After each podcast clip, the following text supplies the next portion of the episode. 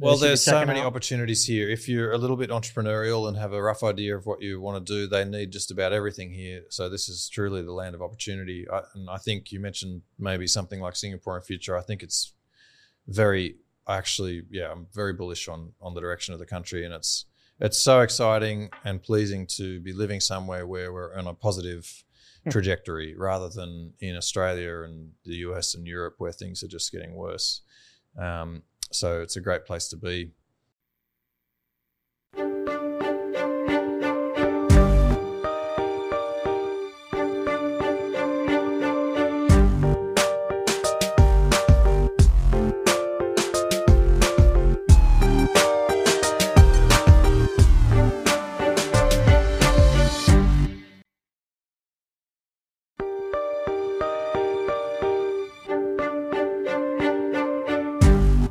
We are live again here from Bitcoin Beach. And today we have Owen from Beef Back Better with us. He is going to share where you can get the best beef in El Salvador for sure. Maybe in Central America. I don't know. Let's let's find out uh, a little bit of his story and how he came to be a beef purveyor here in El Salvador. So welcome, Owen.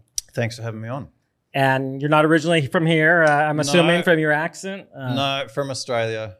Uh, been living here for five months, or almost six months now.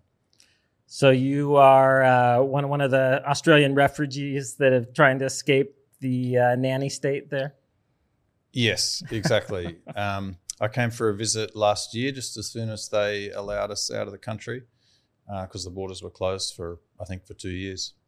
Was it two years that they were? Yeah, I mean, you could get a special exemption if I really tried. I could have got someone to, but I kind of knuckled down there and actually bought a little farm and, and did some beef cattle farming myself during lockdown times in Australia. But then, uh, yeah, uh, as soon as I was allowed out, I came for a visit here and spent four weeks here. And then, um, as soon as I got back to Australia, I realized I, yeah, I just didn't feel like I wanted to stay there. So then it was the start of a six month process of packing everything up, selling everything, and, and moving over here. So was it mainly you were wanted to leave Australia because of what transpired during the COVID lockdowns, or were you already thinking that it was time to get out, or were you just kind of restless, or what was it that kind of made you think that it's time to leave? I was already planning on leaving Australia before the COVID stuff. Um, I've never lived abroad before, and I had some opportunities. That was in Thailand. I was going to move to, and right when I was about to move, that's when all of the madness started. So I ended up staying. Um, I'm not sure whether that was the right decision or not, but at the time, that seemed like the right thing to do. Uh, so yeah, I was. al- I already wanted to get out. I was already. Um, aware of the opportunities that existed sort of elsewhere and Australia have been getting worse and worse in terms of the nanny state, the cost of living, the rules and regulations, the yeah, the all of the sort of woke mentality that was already all happening for a long time. Um, but then in yeah, and then in that couple of years, while borders were closed, and while I actually had a great couple of years, I had one of the best couple of years of my life because I bought a little farm and I moved away from the big towns and cities, and um, and that was good. However, uh, and then of course El Salvador became um, sort of on my on my radar, and and then yeah, was seemed like the place to be. Did the announcement of them adopting Bitcoin is that what put it on your radar? Had you been to El Salvador before, or Had thought never about been. it before? or- Didn't I, I'm embarrassed to say didn't even know where it was. Uh, I'd never been to the Americas before. Traveled a lot, but never to this side of of the of the world. So um, yeah, I knew about Bitcoin Beach already, and then I heard about the announcement of it being legal tender, and I was pretty excited about that. And that's when I started looking in detail and watching, reading and watching YouTube uh, channels, you know, every day for for a long time, and was really keen to get here and look around. And so you made a trip here initially just for a few weeks, or Yeah, I had three weeks in El Zonte Okay. last year, almost a year ago now, and uh, and one week in the, in San Salvador, and realized it was fine. Like uh, the people were lovely, and and it was safe, and you could get everything you needed. Um, I still wasn't totally sold on. I- didn't really decide. There wasn't a day when I decided to move here, but I that yeah, that was sort of in motion, and then um, there was definitely this sinking feeling when I arrived back into Australia after that trip. But I was trying to correct for if that was just because I was in holiday mode and having some adventure after two years of no adventure yeah. in Australia, um, and it was not super clear. But um, but now that I'm here, it's I'm really happy. when you came back for the second time, was it with the plan to move here, yeah, or was I, it? Everything was okay. sold. Everything was done. Yeah, you, you burned the boats and uh, pretty much. Yeah. yeah. Um, I'm still trying to maintain my uh, good standing with with the authorities in Australia and so on, but uh, so that they might let me back in one day should I need to. But no, I sold the farm and and rehomed the animals and and sold all, all of the all of my possessions basically and, okay. and got on a plane just with a couple of suitcases and those suitcases were mostly full of motorcycle gear they weren't even like other stuff it was just because I, I, I like to ride uh, dirt bikes as well and and that was something that I really wanted to do here because I did a little bit and the terrain here is amazing you can ride up a volcano yeah. like you don't do you can't do that in Australia so that was something that I held on to and looked forward to and I've been doing a lot of that here too You'll have to uh, ask ask Andy where to, to go around here. Andy Andy loves to, to ride bikes. Andy's our, our sound guy there in the back that makes this uh, thing sound so good. So. Excellent, excellent. Uh, so have you been riding here at all? Yeah. Or, okay. Yeah, yeah. Nice. So and that's actually been amazing because that's that's how I meet most of the locals that I meet. Um, otherwise, it might be easy to fall into just an expat yeah. scene. Um, but I ride only with locals. Okay. Um, a lot of them you, have you read ridden with Alex at all?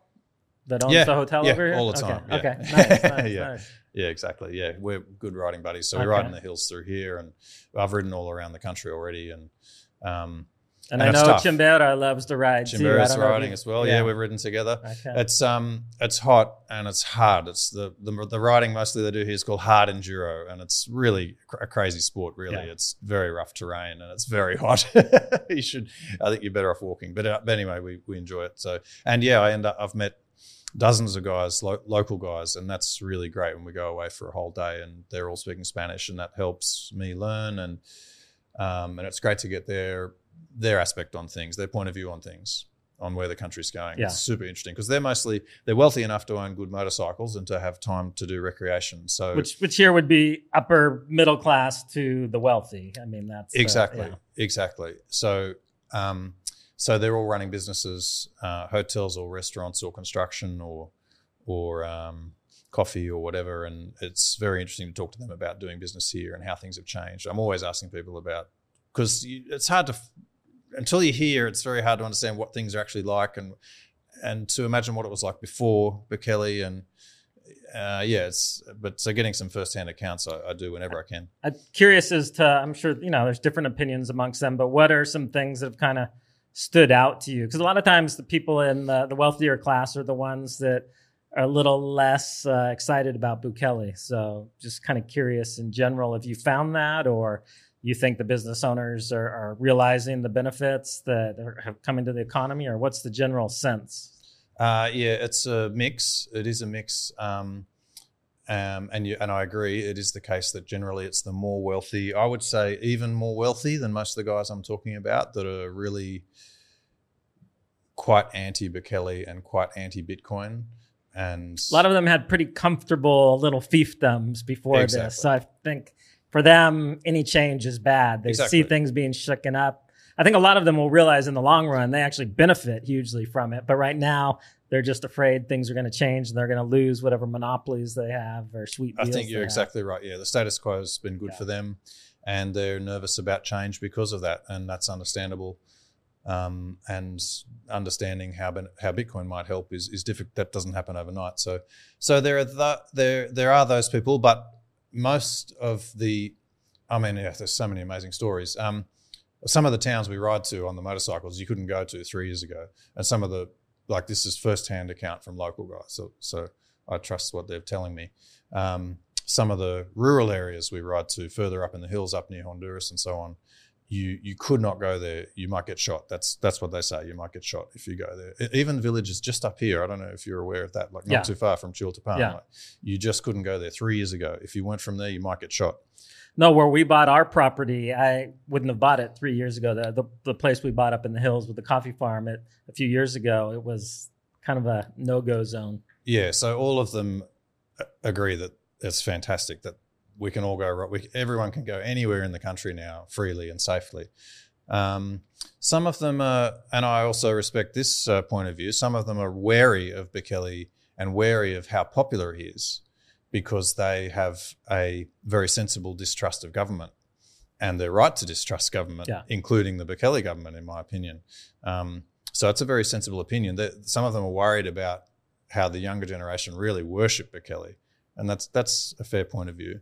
Um, some of them are skeptical that and think that he will just one day end up in jail like like previous presidents have for the same thing for embezzling money. They they don't they don't trust that he's going to be any different, and that's a um, that's a fair enough point of view. But generally, yeah, I mean the difference. I heard from a, a friend who's a uh, a coffee, in the coffee business, and he has several coffee farm suppliers, and he told me the other day that every 15 days the, the, a boy would come from the gangs and collect the money and and it was just the way of life. It was just how they lived. But also at, at the processing facility they were on the border of two different gang areas and sometimes there would be gunfights in front of the processing facility. So it was very disruptive for their business and it was an additional cost to the business. And so yeah they they're very happy um, with with it. They they don't maybe understand the benefit the potential benefits of bitcoin um, but broadly among those guys there's support and uh, among the taxi drivers and the biz, the people that you meet that yes he's they're very happy with the fact that they can get out safely and have a good time and everyone's doing it. Everyone's partying here now. It's Yeah. a great ad, uh, great vibe here at the moment. And entrepreneurs are starting businesses and uh, you can get you can walk around freely at night. And so everyone's having a good time and and it makes sense that he's got such such a high level of support. Well, there's a sense of excitement and, and that anything's possible, which was definitely not the case, you know, even a couple of years ago. So it's been pretty remarkable. And I've been here for almost 20 years, and to see that change recently has been sometimes I'm still like, is this really for real? Or mm-hmm. so it's, yeah, it's been really remarkable. yeah The you said they're still trying to figure out Bitcoin, or they're not sure of the benefits of it, or what? Do you feel like they have any interest, or is it kind of like, eh, that's good for you? Uh, but- it's just it just varies. You can't generalize. Yeah. There's every um, end of the spectrum. So Yeah. generally, uh, I would say most people have some interest and are quite open to learning about it. Um, um, some are just like, oh no, just not interested. Just no, it's too hard. I don't like. And they're, the, I don't mean to be critical. They're they're often probably the people who are still standing in queue at the bank to pay their bills. It's like you don't actually have to do that anymore in El Salvador. You can use this Chivo wallet and you can just actually pay your bills like online now, because Chivo wallet has banking integration with every bank here, as an example. Um, so there's just that resistance to new things, which is understandable. It's difficult. Um, generally, fairly open to it.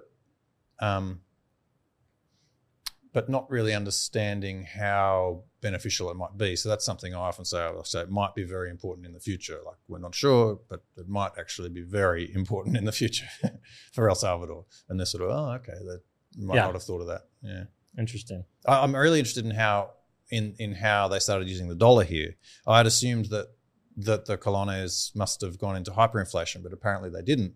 I don't know if you know how the history of that. I, I don't only know a little bit, but apparently it didn't ever go into hyperinflation, and it was a it was a decision by the government to go to the US dollar to prevent future money printing I think excesses. it, there had been historically there had been some times of hyperinflation, but that was uh, not in the time frame where they actually decided to dollarize. But part of it was they had a peg to the dollar, I think for at least a decade prior to the dollarization. Huh. That that that was how they prevented the hyperinflation from happening again. They had a, a an official peg to the dollar.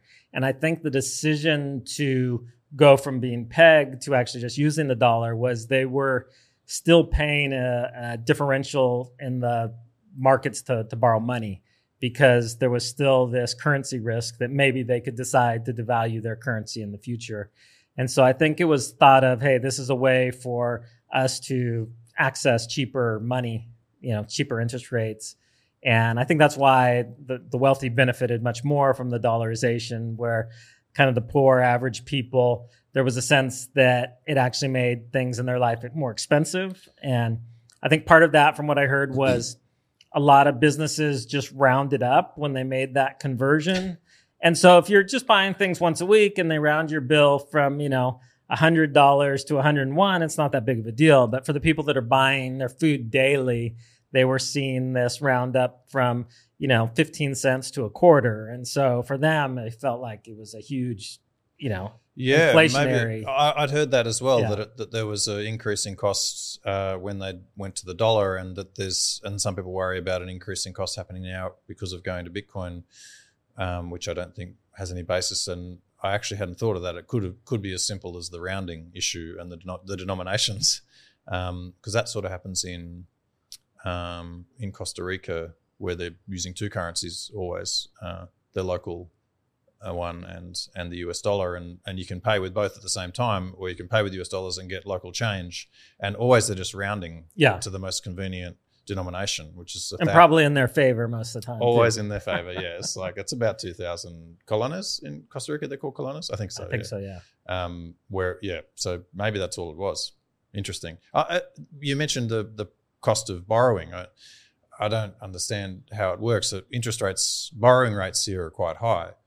I don't understand why the local banks don't just. I think it was even more before because you have El Salvador is considered higher risk than the U.S., so you're going to pay in general a higher rate. But there was also before a sense that they could default on the currency, and so Mm. when they would go to the market and try to sell in the local currency, they baked this in. Okay, you're going to have to pay us extra because we don't know if you're going to devalue in the future. Yep. And so for them, it was like, hey, we're pegged to the dollar anyways. Why not just you know completely convert?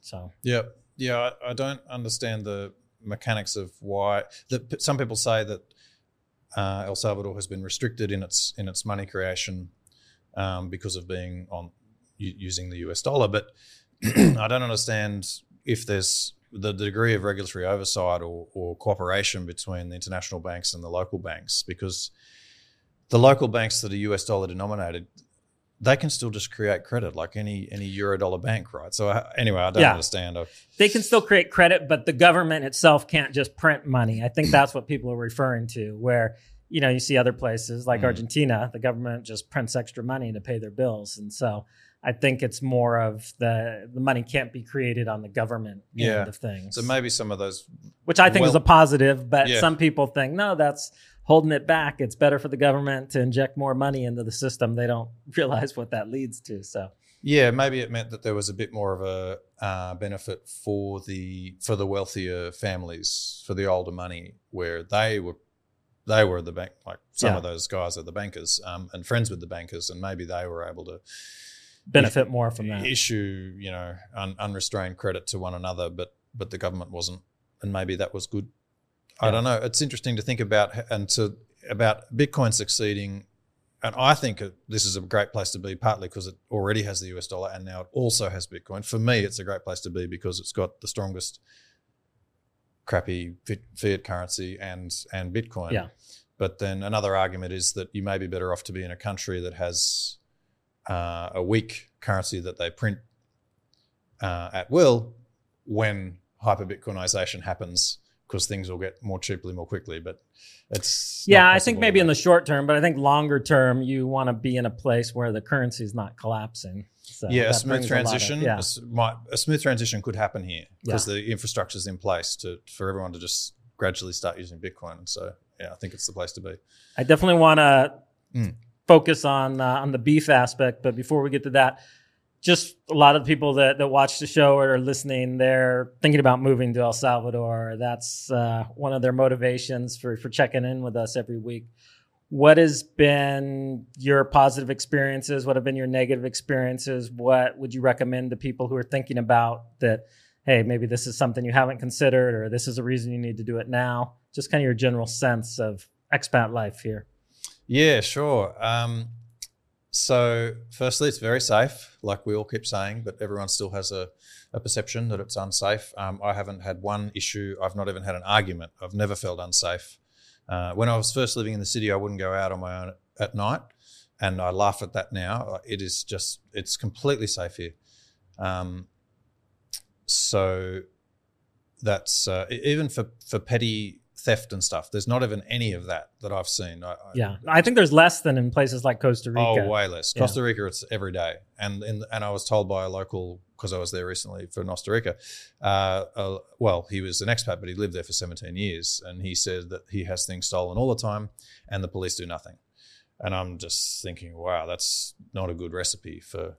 Um, and they sort of they don't like expats as much there as well, so they're happy to try to. I got ripped off, and we had something stolen from the Airbnb, and there are signs up everywhere: don't leave anything in your car because cars get broken into every day, and none of that happens here. It's so safe in terms of um, theft. There's basically no theft, even with the motorcycles. We leave them out. Thousand dollar motorcycles. You just leave them out overnight at the hotel, and nobody takes them. It's amazing to me because in Australia they'd be stolen straight away. so um, it's very safe. Um, the people are incredibly friendly. They love foreigners. They haven't had many foreigners visiting for for decades, so uh, they're interested in in us and they want to help. So that's really nice. Um, so I'd recommend coming and having a look first. I know plenty of people who just came without having a look first, and they're still here.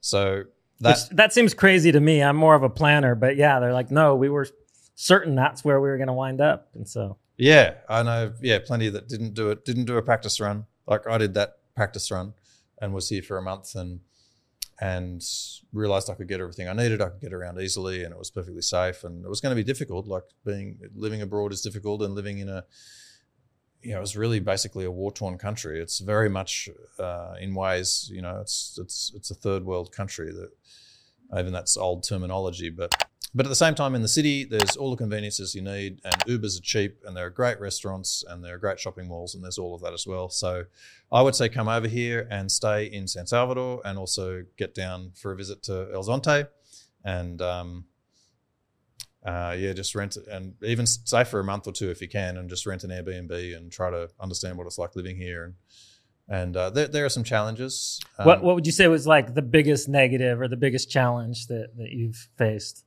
well, the language barrier for me would have to, yeah, is the biggest thing. Yeah. But um, in the tourist towns and down in El Zonte now, you can get away with speaking English. Um, but at least learn a little bit of Spanish before you come will will make things a lot easier for you. Um, but I haven't had too many challenges really. It's been it hasn't been difficult. Yeah. And how would you find the costs in living in El Salvador versus Australia? I think a lot of people are expected to be cheaper than it is, but how would you how is it compared to, to life in El Sa- or in Australia? Yeah, it's a lot cheaper than Australia, but it's not as cheap as somewhere like Thailand. So a lot of Australians visit Thailand or Bali, and uh, it's nowhere near as cheap as Thailand, especially rent. Um, rent and electricity are expensive. Uh, still much cheaper than Australia. I most things are still like half or less the price, but some things are more expensive, like the motorcycles, that I like, unfortunately. Um, so you can live cheaply, but if you want to have relative comfort, you're still going to be paying thousand dollars US a month for a rental if you want to be in in comfort that you're familiar with. I mean, you can rent a place for two hundred dollars a month, Yeah. but it's it's going to be pretty basic. Um, so, but other costs are so much lower than in Australia, like um, like registering a car and anything to do with the government is like one tenth the price. Uh, government fees are very Yeah. low, very low. Um, and really no pro- I mean I, I don't think you own anything yet, but there's really no property taxes in the country either, which is a huge expense for most people that are homeowners or property owners. Yeah, So- I didn't ever get hit with property tax in Australia because I didn't own enough, I guess. But I do hear complaints about it from Australians who maybe have more than one property or more than a value or it's in a company or something. Um, but yeah, I mean, Australia, the cost of living in Australia is very high. It's very bad. Um, you can't go out the door without without uh, you know just getting hit with all these all these fees, mostly government fees. Um, so it's a lot cheaper here, but it's nowhere near as cheap as Thailand. So keep that in mind. Um, you can still spend thirty dollars for a meal. That's US dollars if you want to, uh, but you can also get pupusas for two dollars. Yeah. So you similar to to other developing countries, you can live cheaply, but if you want to live comfortably, it's um, you you're still going to be um, needing to earn a lot more than the average local if you want to have nice accommodations and so on. Um, in Costa Rica recently, for instance, it's so much more expensive there. Uh, we had compared to here. compared to here, yeah, Okay. Costa Rica is much more expensive, but Guatemala's cheaper. So, um, Costa Rica, we had two coffees and a large bottle of soda water. It was eighteen dollars. It was like being in LA or something. Couldn't believe it. so it's not like that here, uh, but it's also not super cheap like Thailand.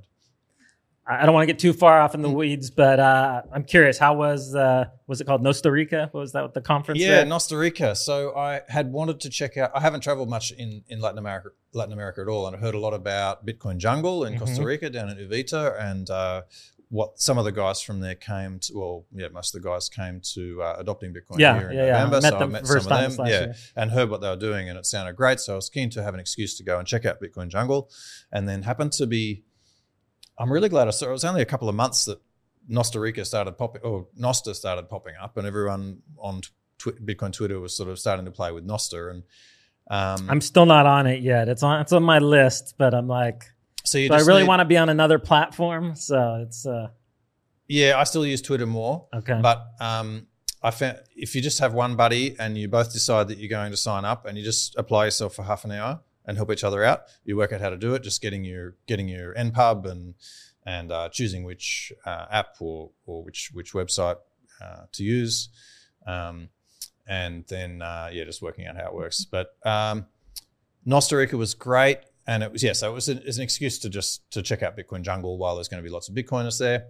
So decided to go along. It's a short flight uh, from here, and stayed for how, a how big of a conference was it? there were apparently there were 300 tickets sold. I think there were only about 200 and 250 people Okay. there. Were was, they mostly Bitcoiners? Or okay, and it was all free, all paid for by Jack Dorsey apparently. Okay. Even the food, which was excellent. nice. This was, and we, it started at 7 a.m. yoga, and then it was very chilled. I've never been to a conference like it. It was it was really fun. It was really nice, and yeah, lots of Bitcoiners, uh, not many shitcoiners. Um, Jack Dorsey was there, and he spoke about.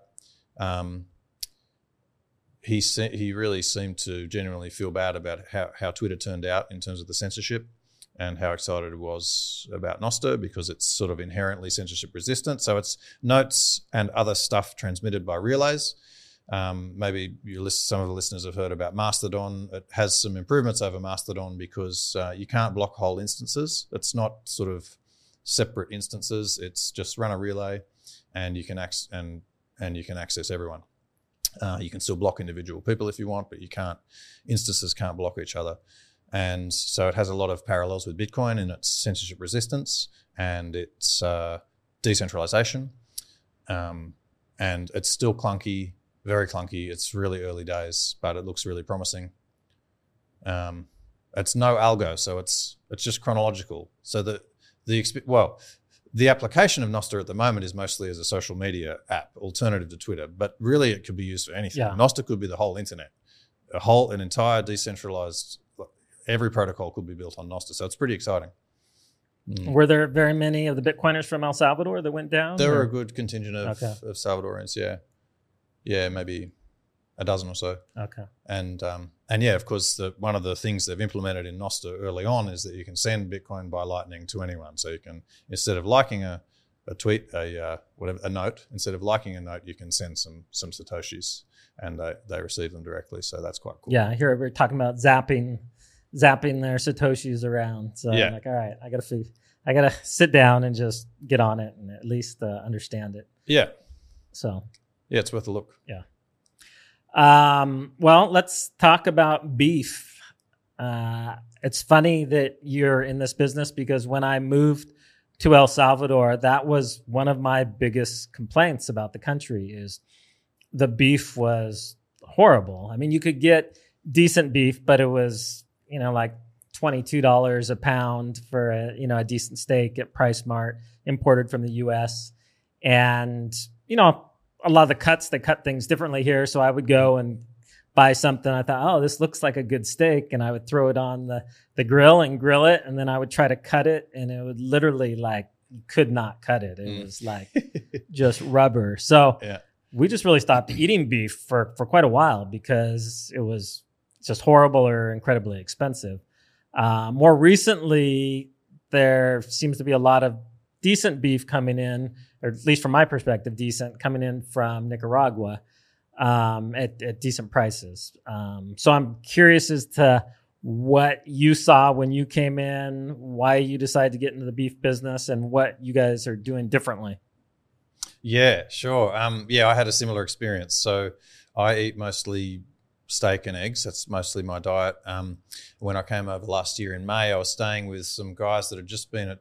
I don't know if you've heard of Paul Saladino. He's one of these carnivore doctors. He's in Costa Rica. He has this animal based sounds familiar. Animal based gathering, and okay. my friends had been there at a retreat, and I said, "You're going to meet a lot of Bitcoiners there." And sure enough, there were a bunch of Bitcoiners at the at the carnivore retreat, and so some of them came back, and we had a week together here, and um, so we were buying a lot of what we thought was sort of the, the premium beef here, the premium beef at the supermarket, uh, and they look like good cuts, like good good juicy ribeyes and so on. But and the, a couple of the guys I was with actually were only eating raw beef, so they're full on carnivores. Wow. These guys, so they sit down and just eat a raw steak, and actually it's not that bad. Like, raw beef's quite nice, but um, I usually cook mine a little bit, um, and they were starting to notice that it tastes funny. It was making it feel sick, feel sick, and um, I then tried some without putting any salt on, and it's really salty. I'm like, oh, this is in. It's like ham. It's in brine. This is obviously in brine, and I didn't understand what. Like I've never come across that in Australia that they would put any additives in in, in a steak.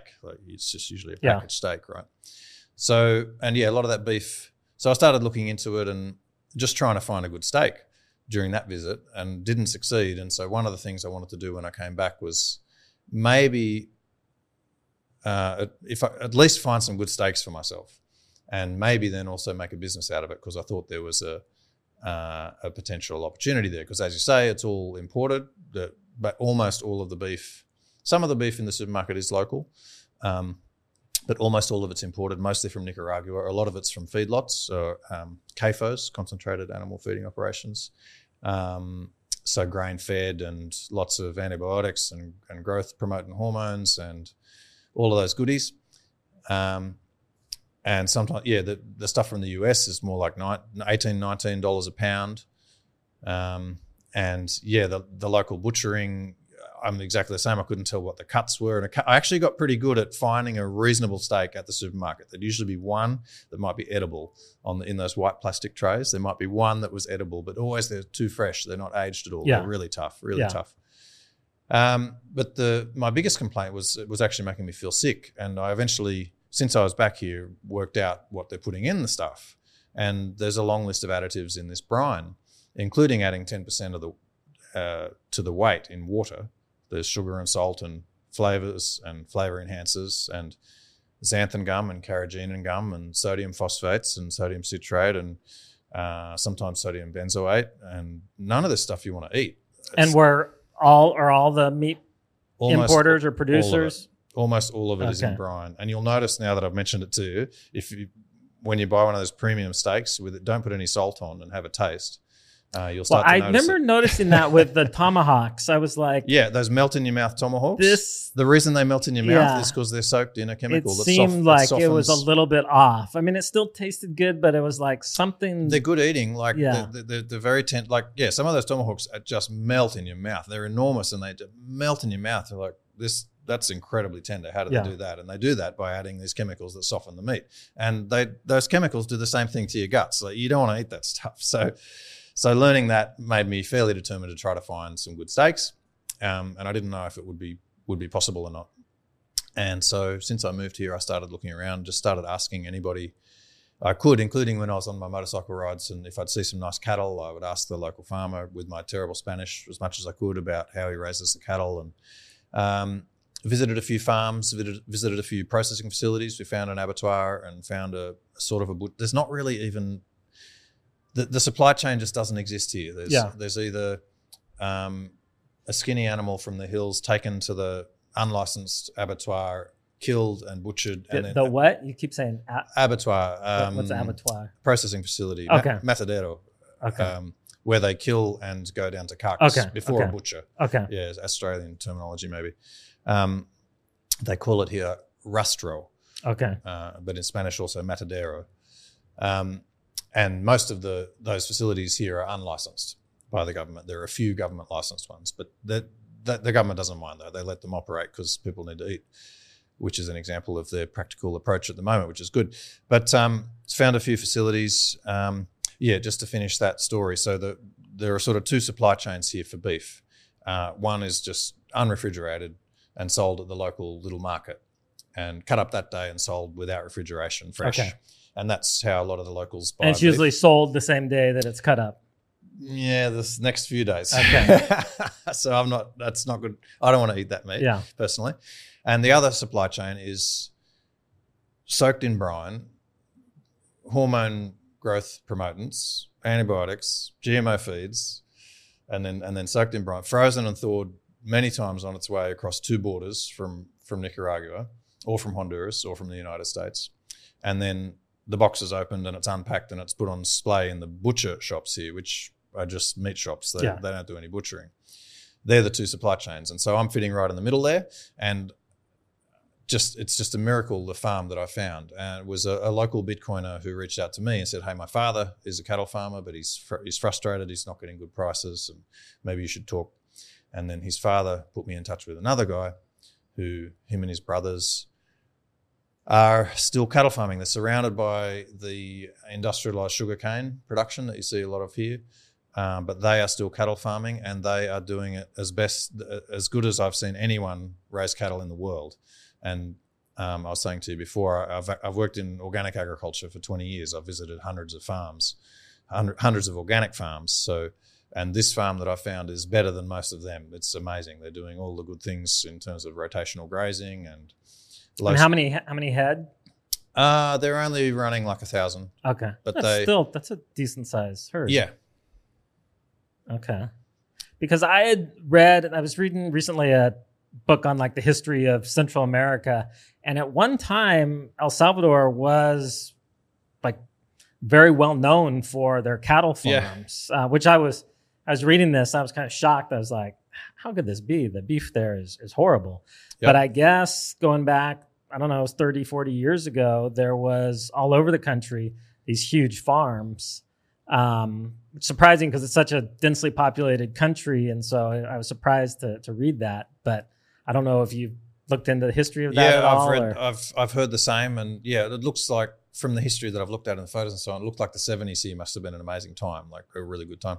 Um, and yeah, that was before the agrarian reform. So the Duarte government agrarian reform in the 1980s, where they expropriated all the land and, and divided it up and, and put a limit on the size of land you could have. And that just, from my point of view, I, I think that's what basically decimated yeah, agriculture here, especially cattle, because you need a little bit more land to get the economy economy of scale. So these brothers kept cattle farming and got very efficient and started using methods like rotational grazing, which, or you might call it cell grazing, or um, uh, time controlled grazing. There are many regenerative. You maybe you call it regenerative farming, but basically running as few mobs as possible and moving them regularly, uh, which has all these benefits in terms of productivity and in terms of animal health allows the grass to grow back after a rest period. Yeah. It breaks the disease cycle. And all of the good organic farmers and regenerative farmers in the world are, are, are using some form of this uh, uh, rotational grazing. These guys are doing that, and they're not doing it because it feels good or to impress anybody. They're doing it because it's more profitable. They can produce more animals. Um, and the country is terrific. See, yeah, it doesn't jump out at you as maybe being good cattle country because of the population density and the geography, but actually there's a lot of good flat land and there's a lot of good hill country. So there's good breed, dryland breeding areas, and then there's good irrigated from groundwater. There's heaps of groundwater in some of these spots. Most most where you see all the sugarcane, there's ground, groundwater that just comes out of the ground, and they irrigate with it.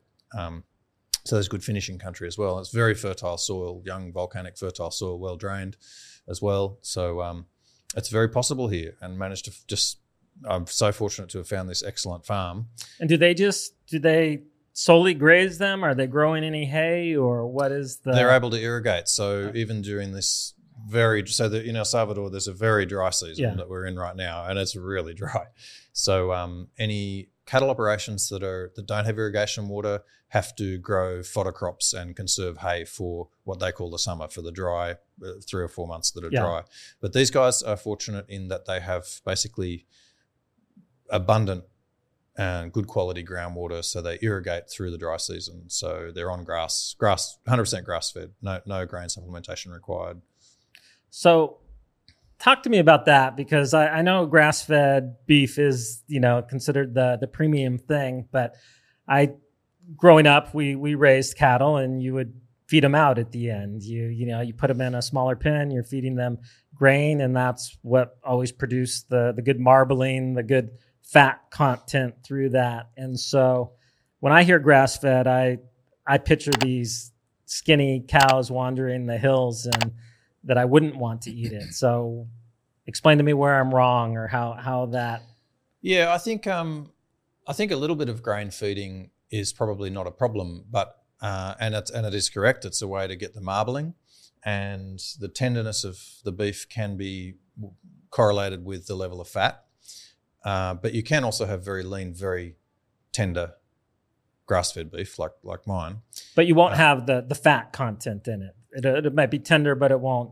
Yeah, it'll be okay. more generally more lean in in the muscle. Yeah. You can still hopefully get a good fat cover, but you won't get that marbling. But animals that uh, so perhaps it was just taken to too much of an extreme in these CAFOs in in feedlots um, where they're given ad lib grains and the cow arguably is not very well adapted to eating grain it's much more well adapted to eating grass and when it eats a lot of grain it actually gets sick and the marbling that you're seeing is an obese animal and most of the fat starts to occur um, around the liver and they get fatty liver disease and they get diabetes.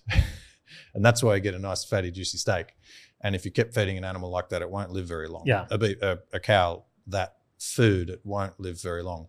And they've taken it so far and just on grain only for, and yeah, it was most of my life, it's been advertised at restaurants as a positive thing, as grade, uh, grain fed or yeah. grain finished. And, um, and the best steak on the menu would be the 120 days grain fed. But I think of that as 120 days of being in a pen with no grass, up to their knees in in cow crap, and being fed low quality, possibly GMO. Also fed since then. Also, you've had the growth promotants and the synthetic urea added to the feed and the constant antibiotics. And the constant antibiotics is not even. I mean, they don't always do that, but the antibiotic use in these sort of factory farms, if we can use that terminology, is for cattle is not even to, to ward off disease. It's because it changes their gut bacteria and makes them get even fatter. Okay. it makes them get more fat. And I don't like the taste of that meat. I that that taste.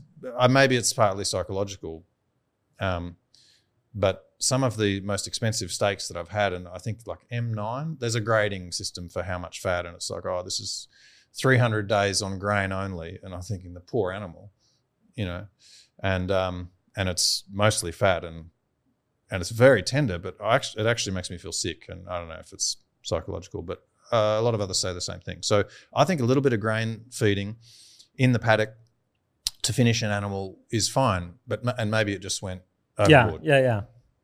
Well, we always like to take things to the extreme. Yeah. If a little bit's good, then, then more is uh, yeah. better. Yeah, so. but you can finish finish animals on grass only. Okay, um, but they're not going to have the marbling.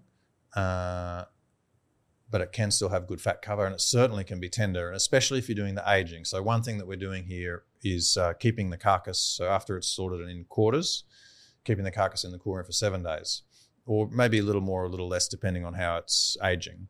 Um, technically, it's not aging, but I call it aging. It's it's in the cool room for between one and five degrees for for seven days, and that is the magic ingredient uh, for us for the for the quality. The meat starts to break down a little bit, uh, dries out, it becomes more tender, and the flavor improves. So that's done before it's cut. It's before the butchering. Okay. Yeah, okay. it's after the slaughter and before the butcher. Yeah. Okay. So we collect all the organs on the first day, and they get packed and frozen and so on. But the the meat stays in the cool room, not frozen, just above just above freezing, uh, for up to seven days, and that's when uh, the meat gets better. You lose a bit of weight so you lose a bit of money that way, but the quality's better. I'll, coming back to Costa Rica, there was a great butcher shop in uh, Bitcoin Jungle, and there's a lot of grass-fed beef in Costa Rica. And this butcher shop accepted Bitcoin, so I was really excited. And he was a nice guy. He ended up giving me a tour of, of the facility, and we were talking about all our different um, methods and stuff. But he, because he has so much throughput, he doesn't have space to age it yeah. at all. So it's cut fresh, and I could taste it in the. Pro- it was tough Unfortunately, it was still great, but it was a bit Yeah, chewy. yeah, yeah. Well, I think you know people that don't really know anything about beef, they think, oh, the fresher the better. But yeah, if well, you th- yeah, if you I don't, have that much aging, certainly in El Salvador, I think I'm the only person doing that. Everyone here wants it fresh, like you say. Uh, Whether that's because they're having the trouble, it costs to put, keep the cool room running for a week and to have that space, like to, to use that space, it slows down the supply chain. And I think that's why some of these chemical brines evolve, started being used, is because, oh, we can tenderize this meat and we can make it taste better straight away. We don't need to run the, the cool room for a week anymore and have all that extra space. I think that's probably why they started doing that. Locally, I don't know why. Well, my farm, my supplier, he ages for seven days as well, but he's the only one that I've met locally that usually they cut it fresh and, and eat these well, I think too. There's steaks. there's uh you know concern of it being kept at the right temperature. So it's it, for them. It's if the fresher the better. Like if it hasn't been sitting around as long, there's less chance that something could have gone wrong during that time. Because Yeah. obviously, if you're aging at the wrong temperature, then that's where you get It can go very wrong. poisoning, yeah, yeah, so. yeah. I guess that maybe that's it, and it just hasn't. The new supermarket supply chain, which is refrigerated, hasn't. They haven't adapted to that yet. They're still thinking that it's needs to be killed and and not hang out without refrigeration Yeah. for too long because it's going to go bad. Yeah.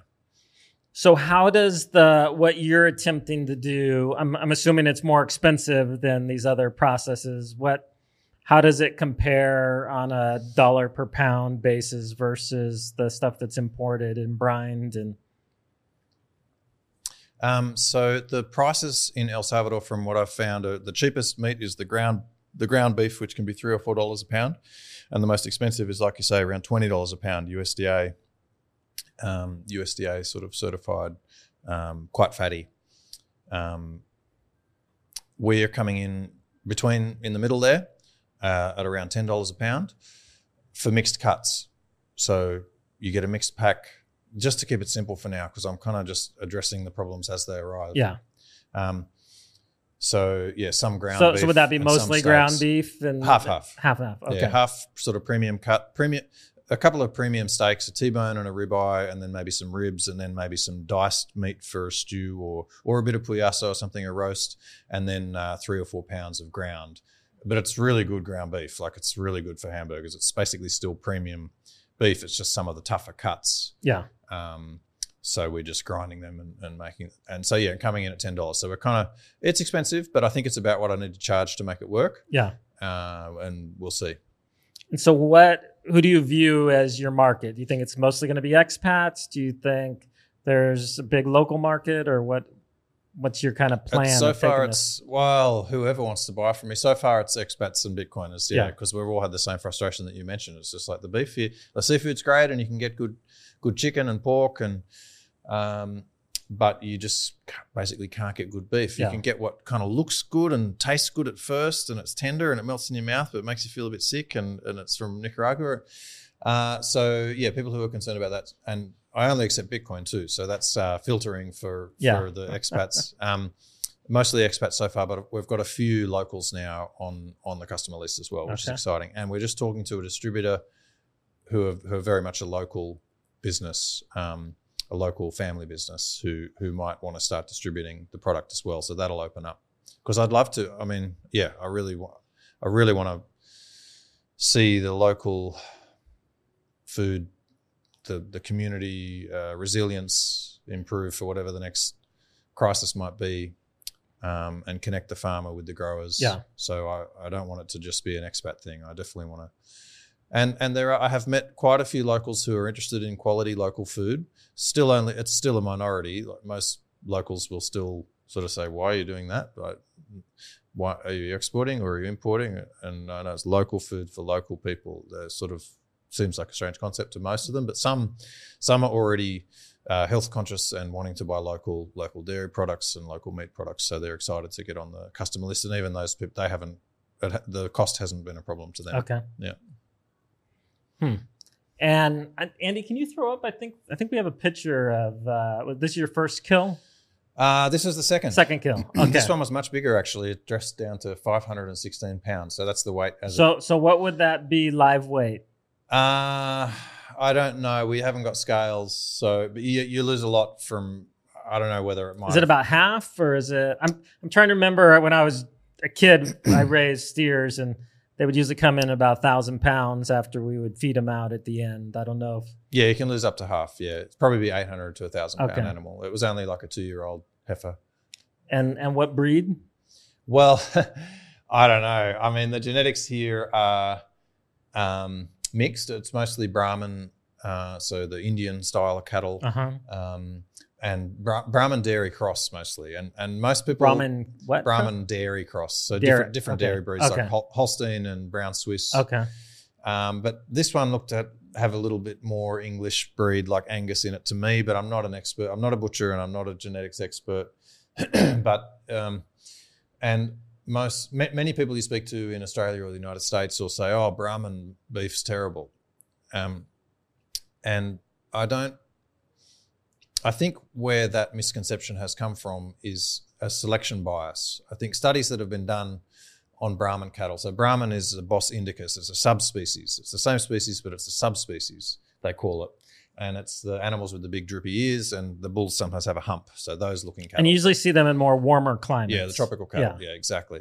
Uh, so they're much better adapted to tropical or or arid uh, conditions because they have a thick Yeah. skin and they can store some fat in that lump and. Uh, um, and they've got ear, the big ears to shoo the flies away, and they're, they're much better adapted to these conditions. They can kind of live without water for days. They're amazing animal. We don't do that, but they're amazing animals. Um, there is a misconception, I'll, I'll say, that they produce poor quality beef, and I think that's come from selection bias because it. Um, most of those animals are in very poor areas, and they're hungry animals. Um, and they haven't been well looked after. So they, when you kill one of those animals and you try the beef, yeah, it's terrible because every every every dry season they're almost starving. And you Yeah. see some of those cattle around; they're very skinny, you know, and that's why they're walking them through town. They're trying to find some feed. Um, so I don't think that it's the genetics that causes that quality issue. And so far, the the evidence is in the product. It's really good meat. Uh, I'm I'm sure you're going to be happy with it. So the, yeah, they're Brahman mostly. Um, there's probably opportunities to improve the genetics, but it doesn't seem to be the weakest link at the moment. Okay. Um, having some what I call in, the English, so uh, Bos Taurus. That's probably not accurate to say English, but I say Indian English cattle, and they've got the smaller ears, uh, more compact, uh, thinner skins, generally better for beef in terms of production. So Angus and uh, Usually and- carry a little bit more fat. Yep. Yeah. Yep. Yeah. Better fat cover as well. Um, t- known to be more tender, but my meat's very tender. So they're crossbreeds. Um, so they're they're very well adapted here. Um, so I'm not really too worried about the genetics. Many people will say, "Oh, that, that meat's going to be terrible." Oh, you need to get this breed, or you need to get this breed, or you need. Uh, I just don't see it. It's um, the much more important to raise the animal well and have it well fed and well looked after, and uh, and you'll still get a good product. So are you having them cut in what? I mean, I don't know if they cut meat differently in Australia than they do in the U.S., but I know for sure in El Salvador they they have different cuts. So are you having cuts that would be more familiar to expats or? Uh, yeah, we've got local nice, cuts a or nice what's the- T-bone there, but yeah, you see, I'm not a butcher, so um, the butchering was a real challenge, and um, probably still need help with with the butchering. Although it'll be okay. Like this is a good T-bone, as you can see. There's not Yeah. heaps. There's not heaps of fat cover, but it's there's a little bit of Yeah, marbling yeah, actually in that. Yeah, um, they were beautiful, beautiful T-bones. No problem with them at all. Um, and butchering the T-bones was easy. Um, butchering the ribeyes was easy, but some of the other cuts, the terminology for the cuts here, I think it's almost lost. Um, Puyazo can mean, I don't mean to be critical, maybe, maybe I'm wrong, but Puyazo can kind of mean a lot of things yeah, here. yeah, yeah. Yeah, right. And Lomo, Lomo de Res can mean, you know, any sort of cut. So we had trouble.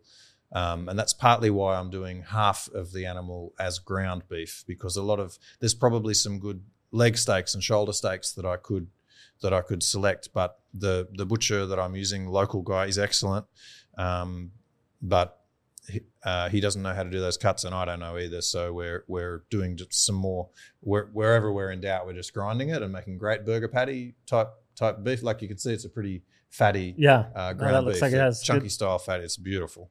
Um, but so we're getting the T-bones and we're getting the ribeyes. Next time we're going to do the ribeyes on the bone because they're but they're more familiar with doing it that way. Yeah.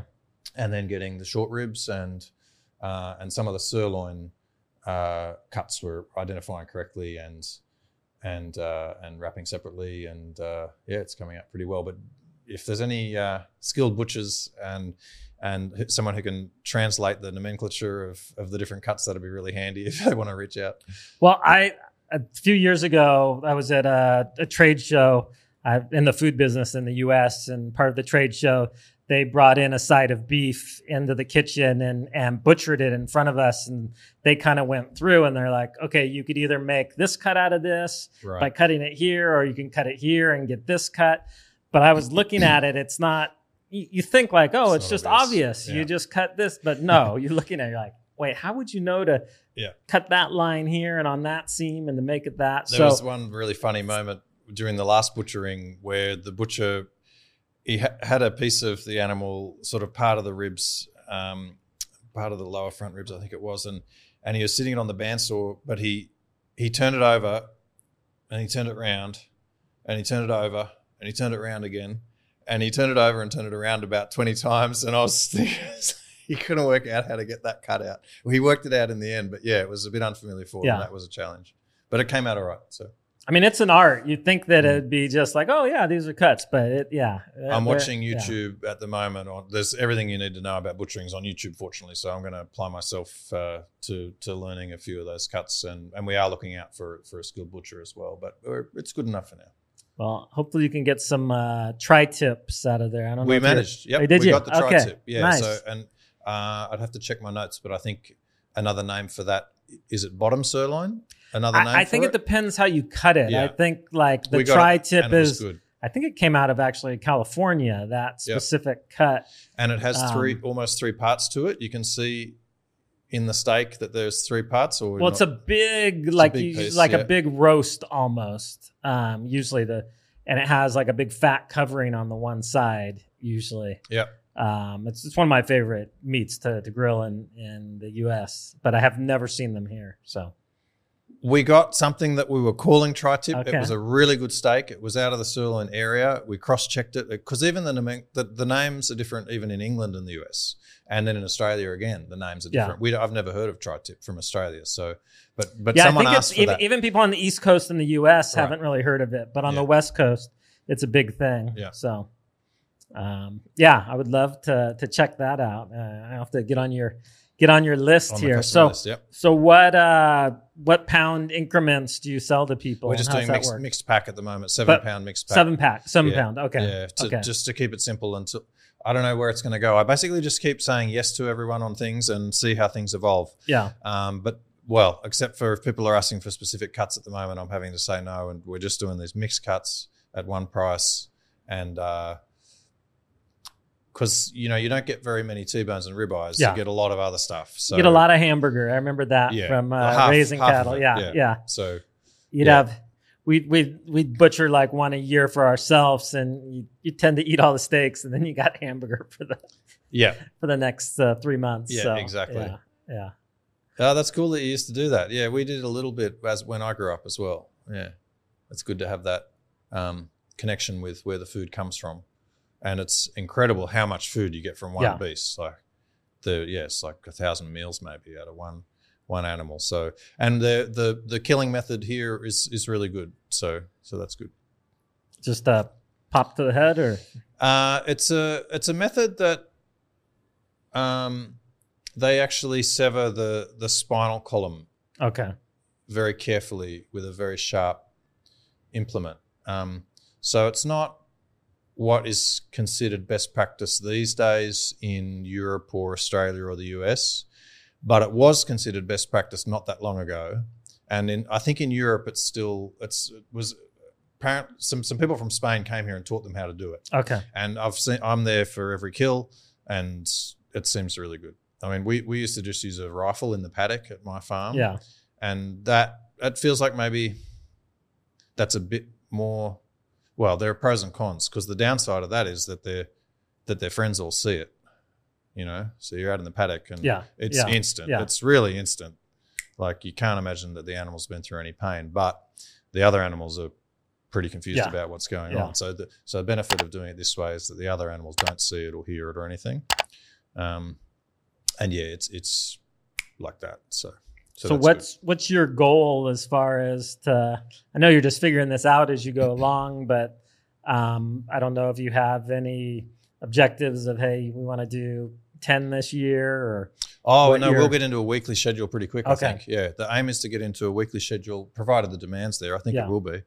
Um, and then beyond that, um, well, I want to help locally and improve the food situation and the food resilience here.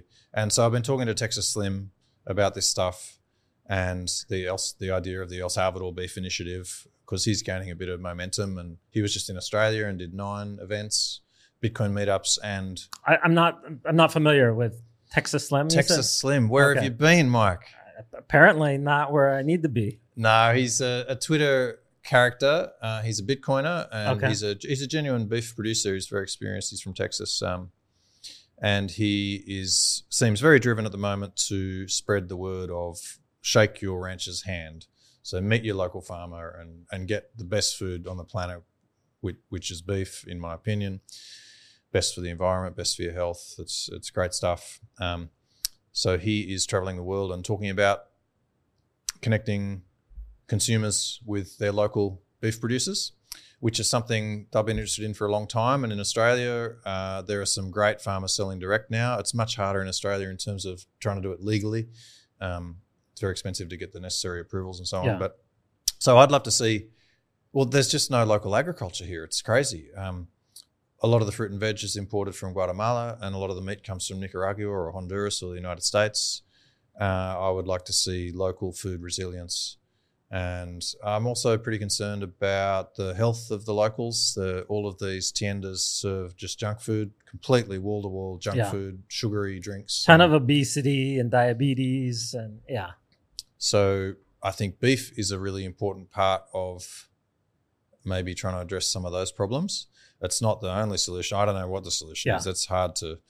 Yeah, it's hard because beef is is never going to be cheap, and so for the the wages here, it's always going to be a struggle for it to be you know a huge part of their diet. So, I mean, un, unless the economy continues to improve and we see this, you know, become the next Singapore, then then that's a different situation. Yeah, I mean, I think that's pretty likely. All of the ingredients are here, but um, I guess I, ha- I haven't put too much thought into that. I need to think that through some more. But I'd like to see more people doing what I'm doing as well, and just because there are still some good beef producers around, uh, and there are other beef producers who are frustrated and getting paid not very much by the supermarket, and um, and going to and there and there's this huge incentive for them to go, to grow sugarcane with maximum pesticide and maximum synthetic fertilizer because they don't have to do anything. They get, just get paid a commission by the sugar company. Yeah. Um, so I'd love for them to see that the beef guys are making the money and start doing regenerative or organic or rotational grazing methods and producing beef because that's better for the land and it's better for everyone's health here. It's better. I think it'll be better for the economy as well. Um, but I don't want to come in and try to tell them how to do things. But there's already some very good cattle farmers here, so spreading the word on the methods. I'd like to see all. I I can't do all of that. Talk, that's why I'm talking to Texas Slim, and that's why any of the listeners who are interested in helping. I mean, there are people who say, "I want to buy land in El Salvador," and and it's there's going to be a lot of challenges with that. Um, one, one thing I was very clear on not wanting to do when I came here was was buying land and growing cattle. Like, I was not going to do that myself, having just done it for a couple of years in Yeah. Australia. There'd be so many challenges to do that here, but I wanted to try to find good local farmer, and it's a miracle that I that I found these guys. Um, I'd like to find more.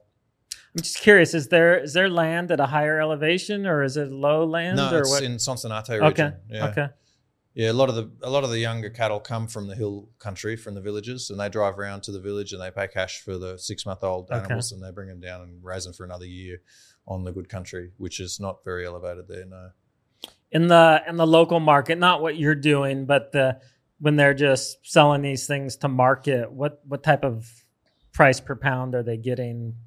You know, on the I don't really know. I only know supermarket and butcher shop prices. Yeah. So the local market, that non refrigerated stuff at the local market, that's probably pretty cheap. That's probably two bucks a pound.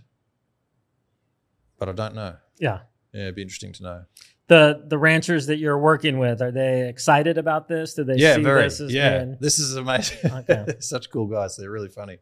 I'm keeping the I'm keeping the supplier uh, private for now. Yeah. Um, um, but one day I'd love to do farm tours and so on. Once once we've got a better, uh, once we've really got a solid relationship, and I'm not worried about having the business st- stolen from from me. Um, they are really excited. They want to work with me. They want to make it big. That's sort of something they wanted to do anyway, but didn't um, sort of maybe know how or had the time. They want to focus on producing, but they wanted to sell direct to customers and market it as local and market it as grass fed.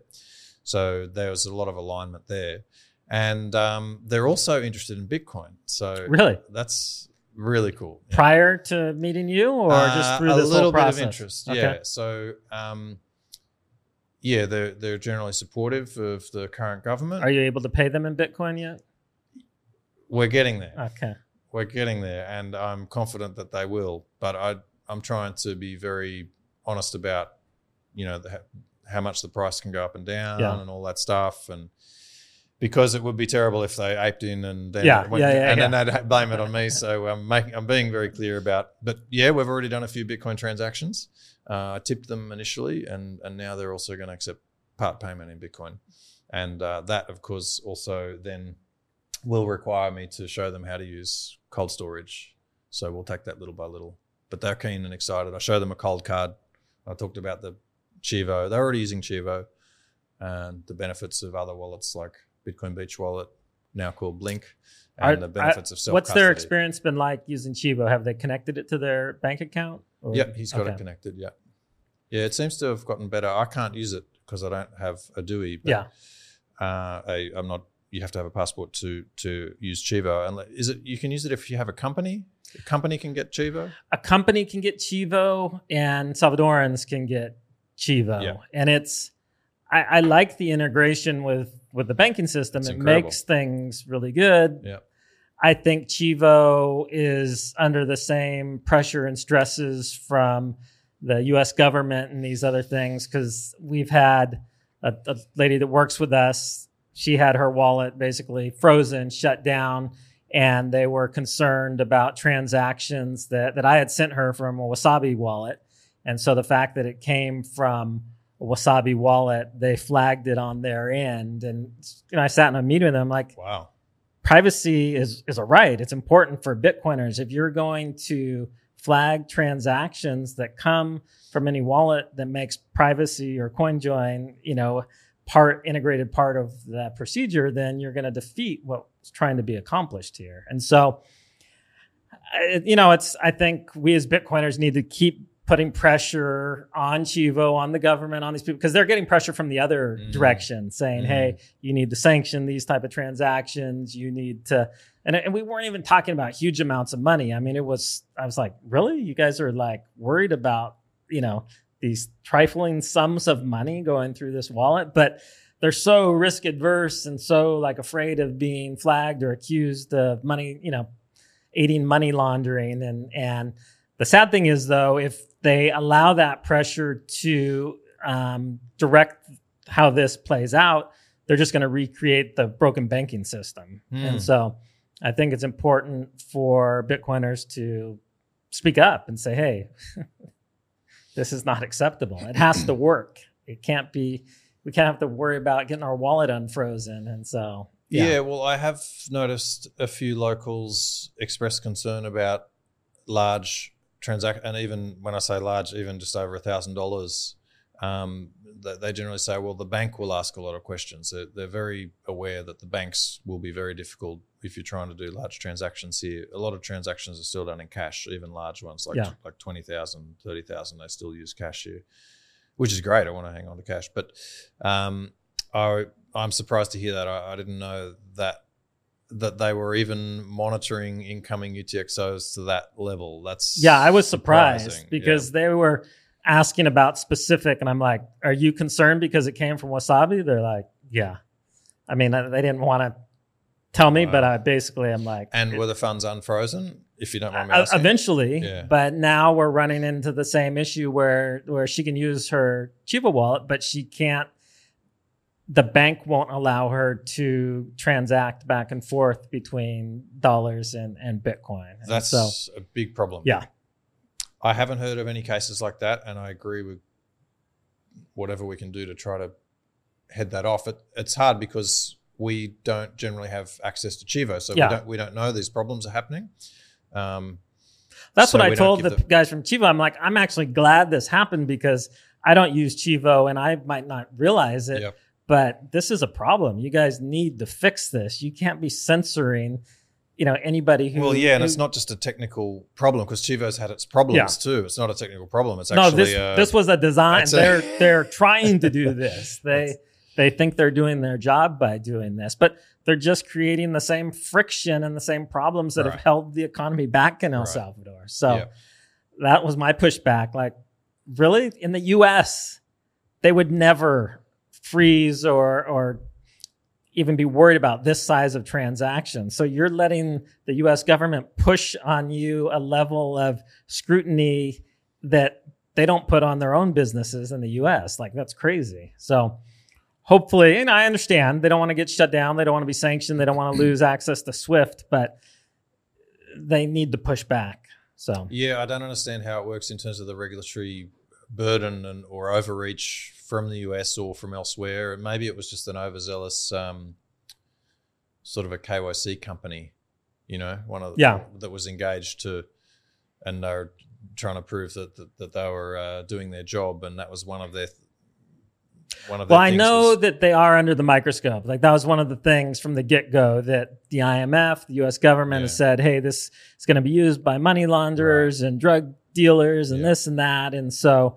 they they are looking to find something like that. And so I, I understand they they want to stay on their toes, but you can't let them torpedo the the value of this open protocol by you know forcing you to put these crazy you know restrictions on how money moves around. So Totally agree. Yeah, I Chivo seems to have improved in functionality. I've heard good good things about how it's getting better. And when people, if the if something does go wrong, you usually get your money back. You might have to spend some time on a phone to customer service. Um, the banking connections, from what I've so I've had. I've a little bit of involvement in it, not directly, obviously, because I can't have Chivo. Maybe once I get my company structure and I'll, I'll start using Chivo because of those bank connections. They're excellent. Any any bank, I think it's all through one the the semi government bank, uh, Hipotecario Yeah. here, allow you to do instant transfers for a very low fee between all of the different banks. But if they're also flagging things willy nilly, then yeah, that's just going to make it unusable. Um, so. So hopefully the right person is listening. Yeah. hopefully it's just growing pains and they'll figure these things out. But that's what I kept stressing them. Don't recreate the same Yeah. broken system um, because then that defeats the purpose. You're going to go to basically unbanking everybody again. Because Yeah, I mean, I'm I'm a bit conflicted about Chivo because ultimately having a government wallet doesn't align well with the the whole idea of Bitcoin either. But having the banking connections would be good. Yeah. is, is good and and makes things easier for people locally because it's very common for people to still queue up at a bank for sometimes for hours Yeah. to just to pay bills and so um, so the systems that they've built here actually allow you to to not do that um, but yeah generally the idea of a government bitcoin wallet doesn't make much sense to me either so I, I have this my image is at some at some point Chivo fails and that's going to be the good, a good thing I'm not sure um, how that'll play out um, if the government wallet is too good, then everyone will put their Bitcoin in the government wallet instead of self custodying. Yeah. And then that can be a fragile situation too. So, some level of dysfunction with the government wallet may urge people to use at least a non government one or even then take the step to self custody. So, I don't know. It's, Yeah. it's a com- complex issue. Yeah, no, there's a lot, especially in the Bitcoin space. There's a lot of different opinions on it, but um, but I have seen just on the practical level that it's it helps to get people using and accepting Bitcoin. Just the ease of being able to pay their bills directly from that account, or to move it to dollars when they need to, or to, to move it back to Bitcoin when they want to. Yeah. And so, um, you know, I'm I'm hoping in in the ideal world, I think we'd have a well functioning Chivo wallet, but it wouldn't have an overwhelming amount of the the market. Yeah. There would be people that would still hold stuff in cold storage. Maybe they use that for some of their daily spending, but they're using you know Bitcoin Beach Wallet or which is Blink now, Blink, but they just yeah. switched it. Um, or you know some of the other you know Moon Wallet or the other great wallets that, Yeah. that are out there. Yeah, yeah, Um, I, I agree with that. That's that's probably a good Yeah. path that hopefully it'll play out that way.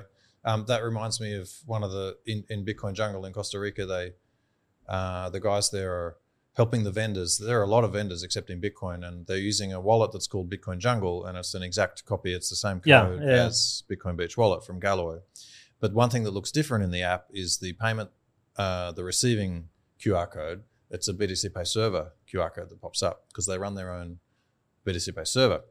And once the vendors start having a certain amount, too much, too much money in, in their Bitcoin account, in their in their hosted wallet or whatever you want to call it, uh, they go to that vendor with a cold card, and they teach the vendor how to do self custody with a cold card, which So that's great. that's pretty cool. Yeah. yeah. So um, yeah, big respect to the Bitcoin Jungle guys for for how they're rolling that out. That's really cool.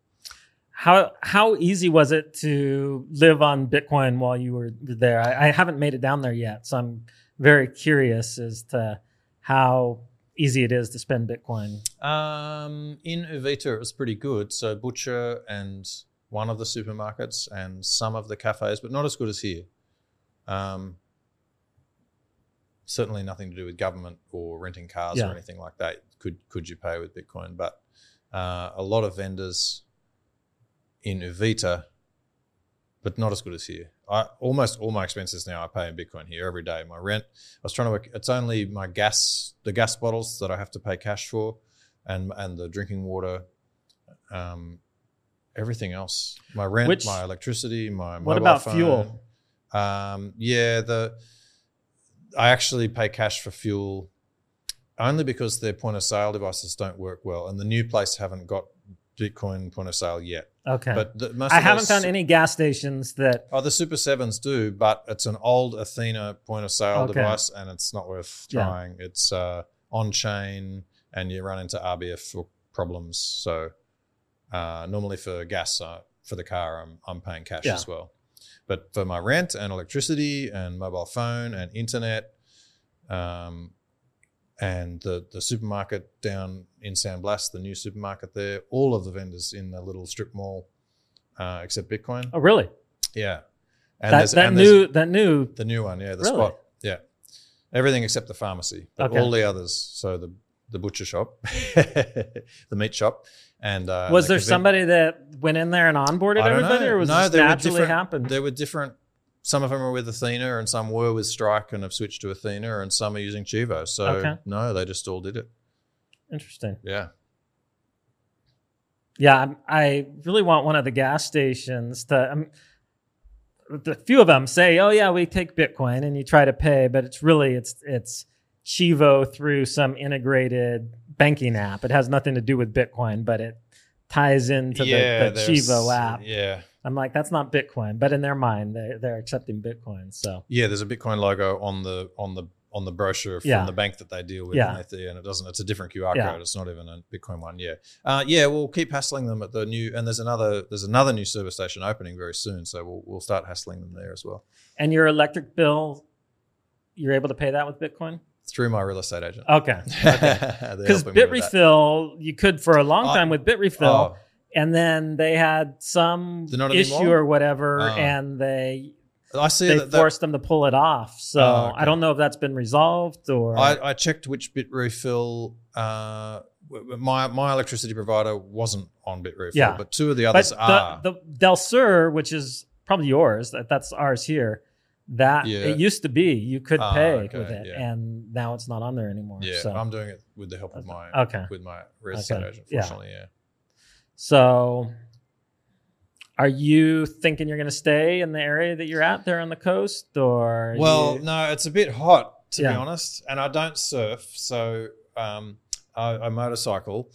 So um, I'm looking around. Uh, El Salvador has many different microclimates, as you know.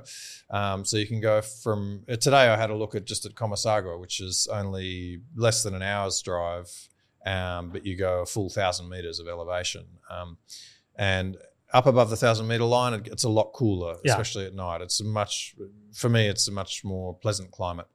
The, the coffee farm we bought, Mm. part of it is at 1500 meters, Mm. and it you can be from El Zonte in 40 minutes. Yeah. So it's it's pretty crazy. Yeah, and your ears hurt when you Yeah, get down, yeah. and, and it's cold up there. You, Yeah. if, you got to remember to bring a jacket, and then you can go even further. You can get above two thousand meters.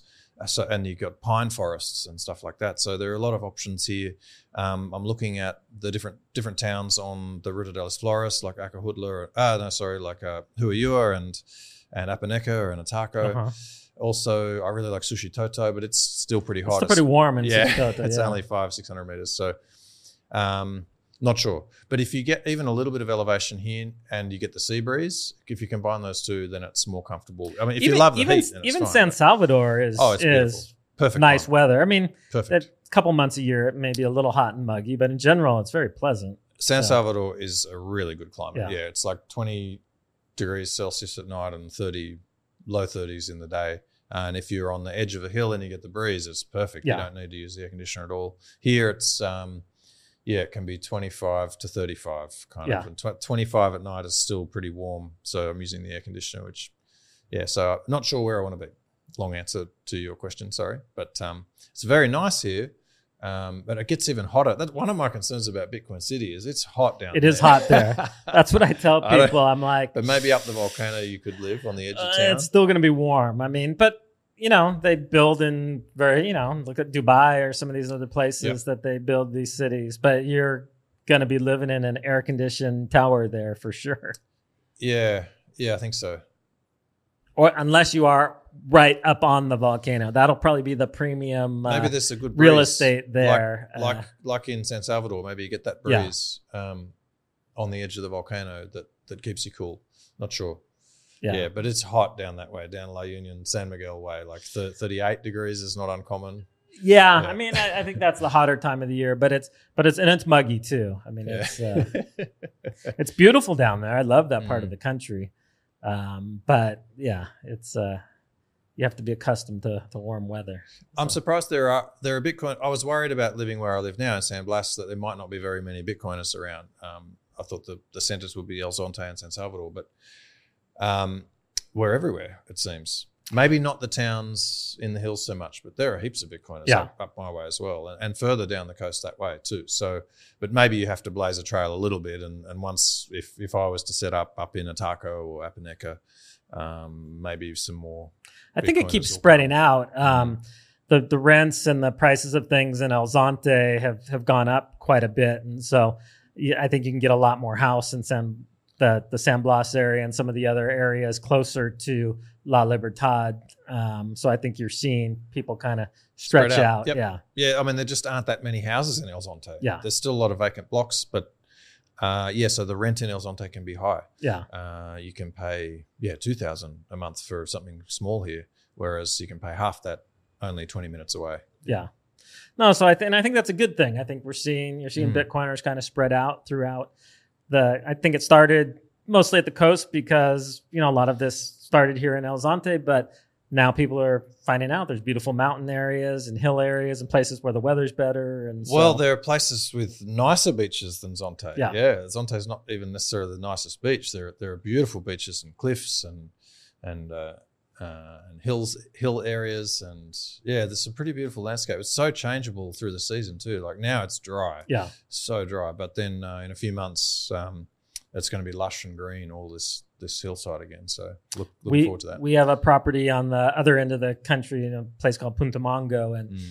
we we bought it one year during the dry season, and I had to go back to the U.S. to run my business, and came back during the wet season, and I was like, "This isn't our property. this is."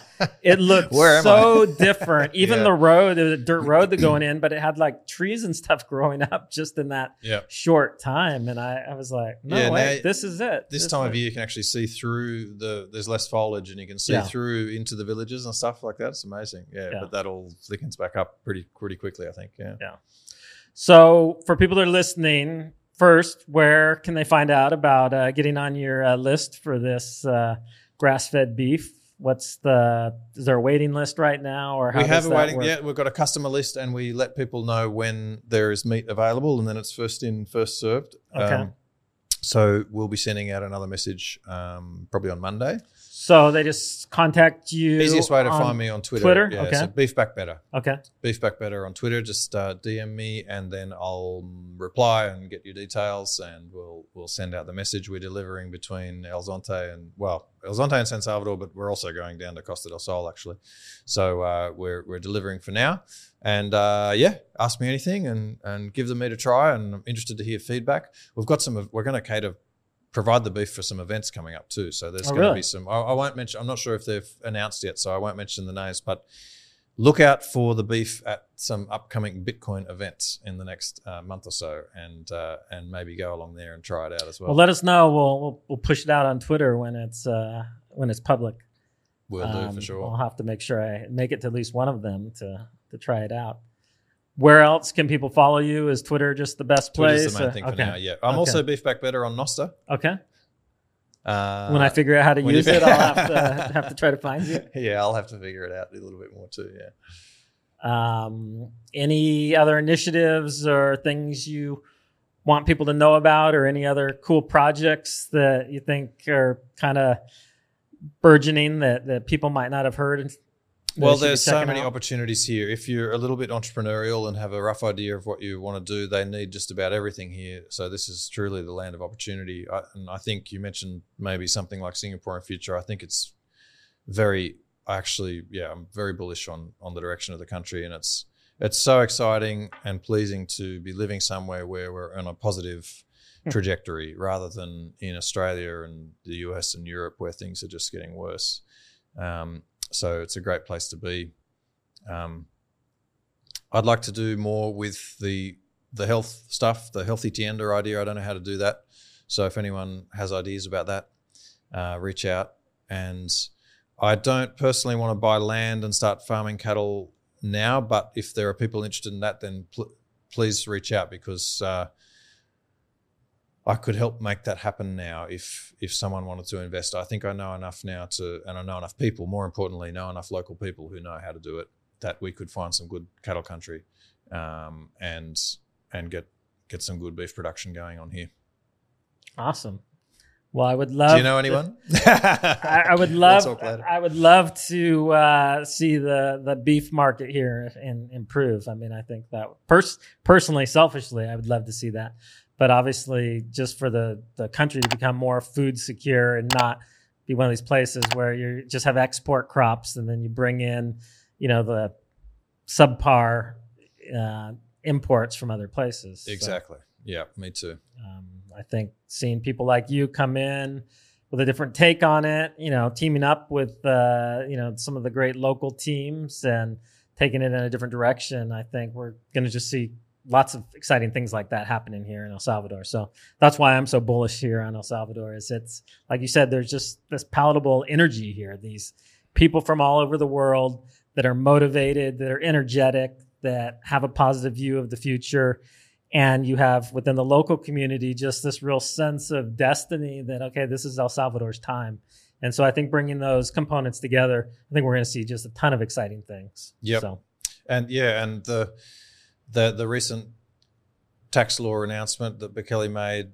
is a really good sign for not not specifically for agriculture, but for him uh, actually delivering on some of the stuff he's been hinting at for a while, and for the potential for the future here. And the attitude with it's still bureaucratic. Dealing with the government agencies is still bureaucratic, but the attitude is fantastic. It's they want to say yes you, that's right. other places they want to they, want to say, no, They want to pass the buck or Yeah. whatever. But no, here they'll take you to the they'll they'll show you what you need to do and they'll help you get it done and it'll cost very little and everyone wants to help and the locals are so friendly. The the attitude of the locals is just fantastic. Yeah. So hopefully we can we can keep that going and and life can continue to improve here. definitely well we will have to uh, have you back on in a few months here to, to hear uh, how how your business is is growing and what Sure. other opportunities you see but um, make sure people reach out to owen and he will deliver you your uh, better beef all right thank you Thanks for having me. Great to talk.